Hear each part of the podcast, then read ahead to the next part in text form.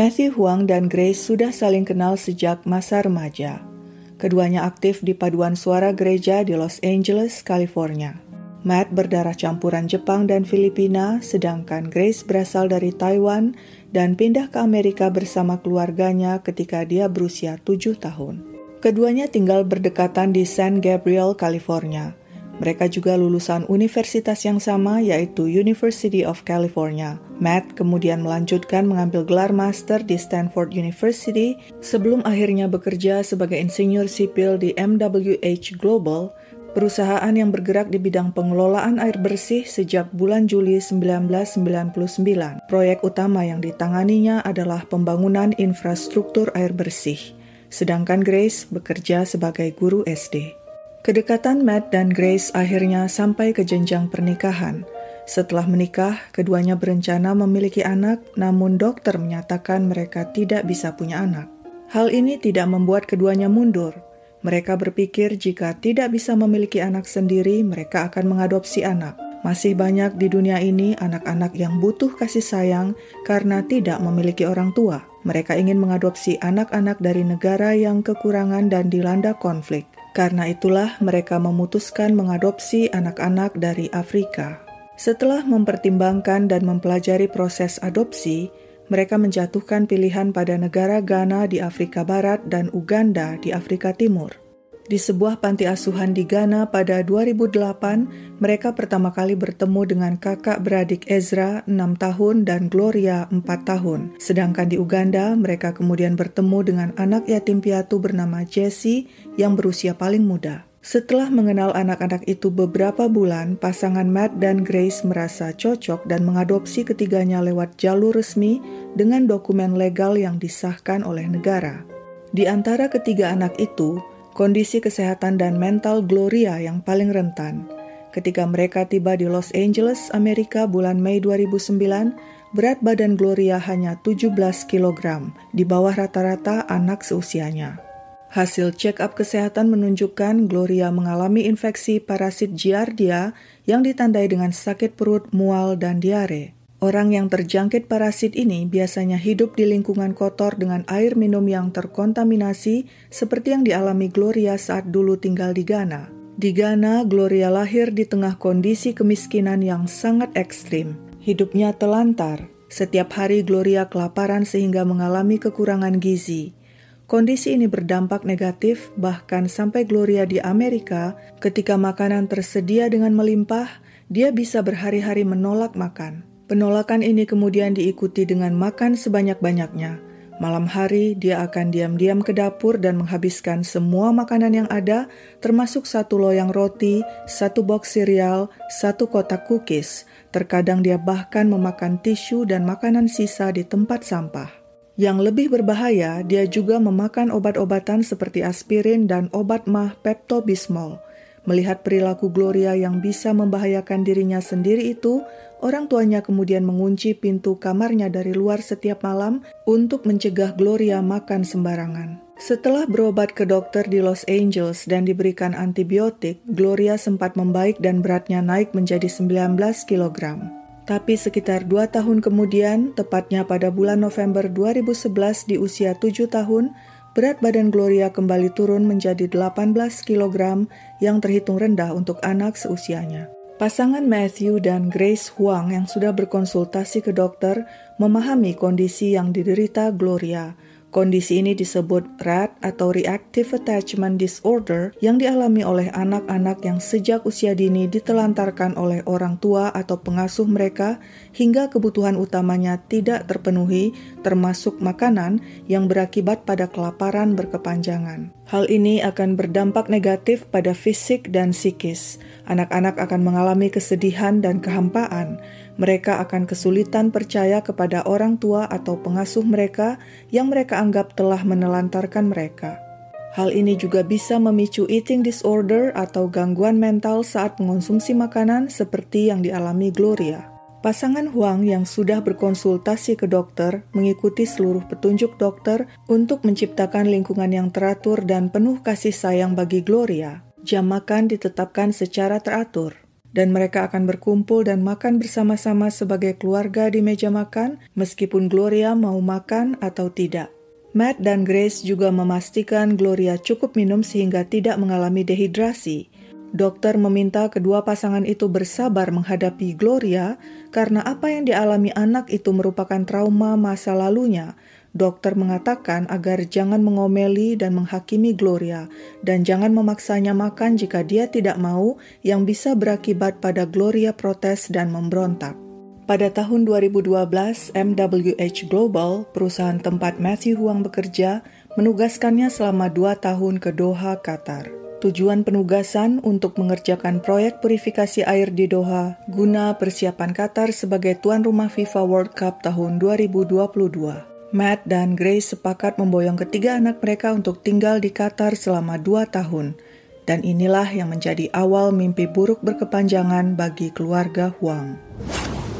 Setelah dokter menyatakan Ezra, Gloria, dan Jesse dalam kondisi sehat, keluarga Huang pun pindah ke Doha, Qatar pada 2012. Di Doha, mereka menyewa rumah di kompleks khusus untuk ekspatriat. Ketiga anak homeschooling atau belajar di rumah dipandu oleh Grace, sang ibu yang punya pengalaman sebagai guru SD. Kehidupan mereka berjalan normal hingga pada Desember 2012, Gloria murung tanpa alasan jelas, dan sebenarnya hal ini sudah biasa terjadi. Trauma masa lalu Gloria membuat kondisi kejiwaannya rapuh. Di awal Januari 2013, mereka merayakan ulang tahun Ezra, si anak sulung yang saat itu berusia 10 tahun. Setelah itu, mereka berkunjung ke rumah tetangga, dan di sanalah Gloria habis-habisan menyantap kue dan biskuit. Usai makan, dia merasa sakit, dan hari-hari selanjutnya menolak makan. Matt dan Grace bingung. Mereka ingin membawa Gloria ke dokter, tapi belum menemukan dokter yang tepat yang kira-kira mengerti kondisi Gloria dan fasih berbahasa Inggris. Karena alasan itu, mereka kemudian tidak membawa Gloria ke rumah sakit dan berharap fase ini akan lewat dengan sendirinya dan Gloria kembali makan sama seperti kejadian-kejadian sebelumnya. Sampai tiga hari ke depan, Gloria masih menolak makan, tapi dia tetap beraktivitas normal dan bermain dengan teman-temannya Keluarga-keluarga lain dan teman-temannya melihat Gloria dalam kondisi normal. Lalu sekitar pukul 8.30 malam pada 15 Januari 2013, sang ayah Matthew Huang menemukan anaknya itu terkapar di lantai kamar tidur dengan mulut berbusa dan sekujur pakaian basah. Matt berusaha membangunkan Gloria, tapi Gloria tidak bergerak.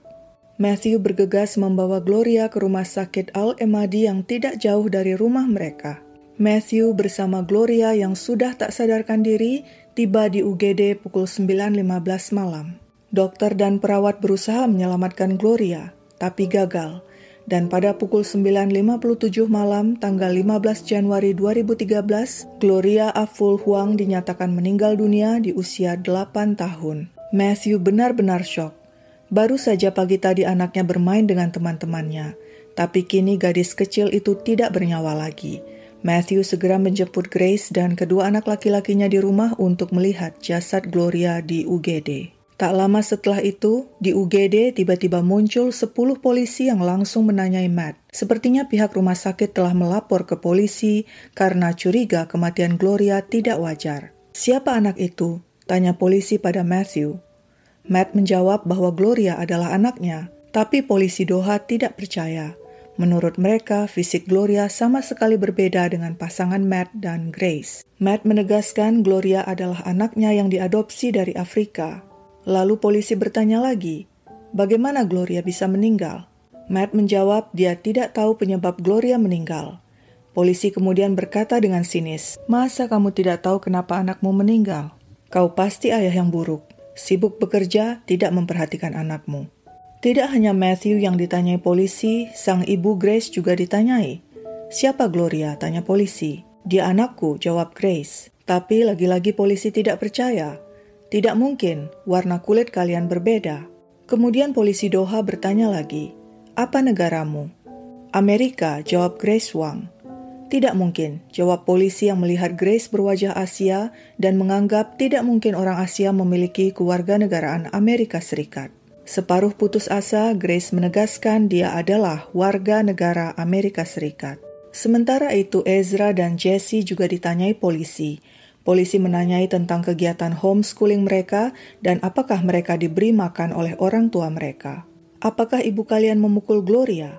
Apakah dia memberi Gloria makan? Tanya polisi bertubi-tubi kepada kedua anak itu.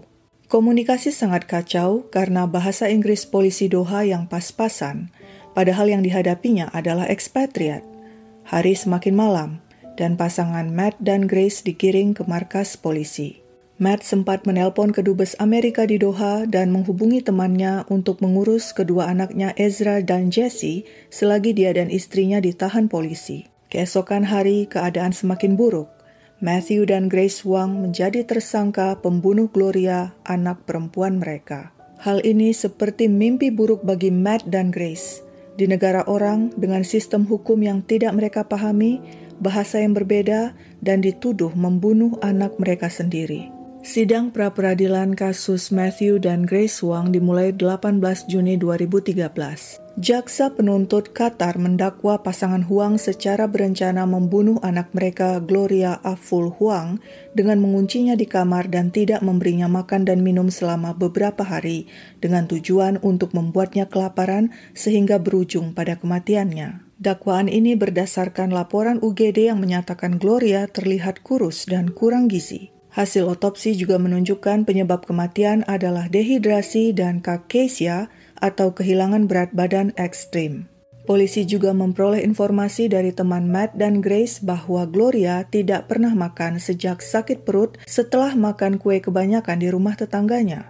Waktu polisi memeriksa rumah keluarga Huang, mereka juga menemukan pintu kamar Gloria bisa digembok atau dikunci dari luar. Polisi menyimpulkan kedua orang tua yaitu Matt dan Grace telah menghukum dan mengunci Gloria di kamar berhari-hari dan tidak memberinya makan karena ulahnya makan sebanyak-banyaknya di rumah tetangga. Hal yang juga membuat polisi curiga adalah pengakuan Matthew dan Grace yang mengatakan Gloria menolak makan berhari-hari. Mengapa mereka tidak membawa Gloria ke dokter jika si anak menolak makan selama 3-4 hari? Penyidik yakin Matthew dan Grace bukanlah orang tua melainkan human traffickers atau pedagang manusia. Keduanya bermaksud menjual organ atau melakukan eksperimen pada anak-anak Afrika yang miskin. Menurutnya, tidak masuk akal orang mengadopsi anak dengan penampilan wajah dan fisik yang kurang menarik. Biasanya, orang hanya mengadopsi anak-anak yang menarik. Sementara itu, nasib Ezra dan Jesse memprihatinkan, sebab kedua orang tua mereka ditahan polisi. Mereka pun akhirnya dikirim ke panti asuhan. Tidak pernah terbayangkan bagi mereka untuk kembali tinggal di sebuah panti asuhan. Kedubes Amerika di Doha mencoba membantu, tapi tidak berhasil. Matthew juga menyewa pengacara Qatar untuk membelanya. Pengacara itu berusaha mengajukan pembebasan sementara pasangan Huang dengan jaminan uang tapi ditolak. Kabar penangkapan Matt dan Grace akhirnya diterima keluarga mereka di Amerika. Mereka pun bersama-sama datang ke Qatar. Ketika jasad Gloria diserahkan ke pihak keluarga, mereka membawanya kembali ke Amerika dan meminta second opinion dari Dr. Harry Bonnell terhadap penyebab kematian Gloria. Dr. Bonnell tidak setuju dengan hasil otopsi tim forensik Qatar yang tidak menyeluruh yang mengatakan penyebab kematian Gloria adalah dehidrasi dan kakesia atau kehilangan berat badan ekstrim. Kakesia bisa terlihat sebagai penurunan berat badan yang sepertinya diakibatkan kelaparan, meski sebenarnya bisa juga disebabkan berbagai kondisi lainnya, termasuk penyakit autoimun dan gagal jantung yang tidak diperiksa lebih lanjut oleh ahli forensik Qatar. Teori penyidik Qatar mengatakan kematian Gloria karena kelaparan, padahal saksi-saksi, teman, dan keluarga mengatakan menjelang kematiannya Gloria tetap beraktivitas seperti biasa, seperti berjalan dan bermain dengan normal, dan tidak terlihat lemah layaknya orang kelaparan.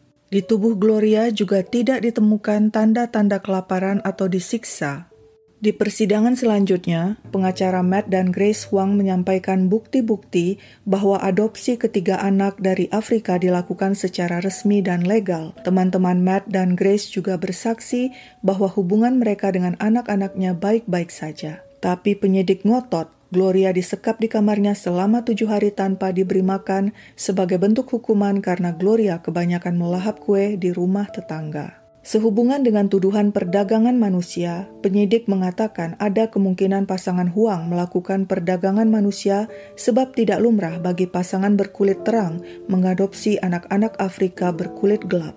Karena merasa makin terpojok didakwa sebagai pembunuh anak dan pedagang manusia, Matt meminta bantuan David House Agency, sebuah firma yang didirikan Eric Vols, warga Amerika yang dulu pernah salah tangkap di Nicaragua karena dituduh membunuh.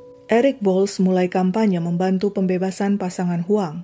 Dia melobi pemerintah Amerika untuk menyatakan sikap terhadap kasus pasangan Huang. Pada saat yang sama, Eric juga menyebarkan kasus itu kepada media – pada Agustus 2013, kasus itu diangkat oleh Al Jazeera, stasiun TV yang berbasis di Doha.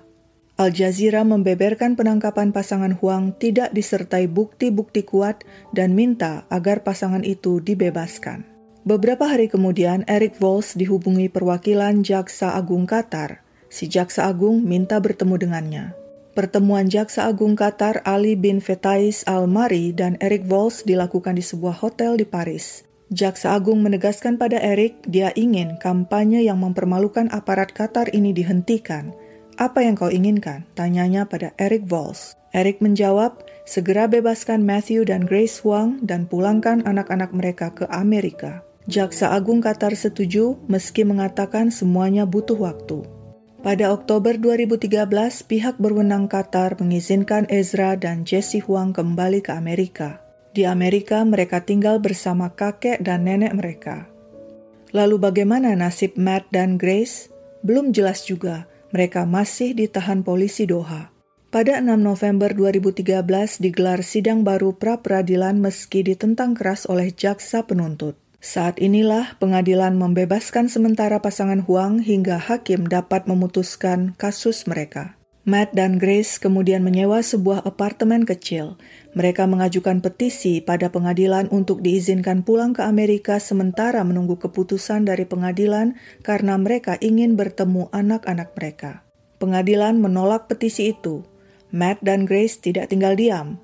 Mereka bicara ke media dan mengatakan mereka merasa diculik oleh pemerintah Qatar dan mereka ingin pulang.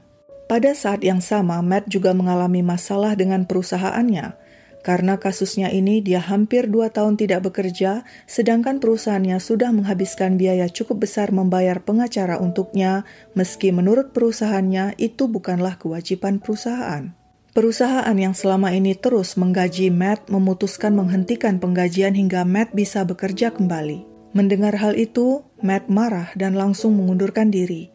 Dia kecewa perusahaan tidak mengerti bahwa dia masih memperjuangkan pembebasan dirinya dan istrinya dari dakwaan membunuh anak mereka.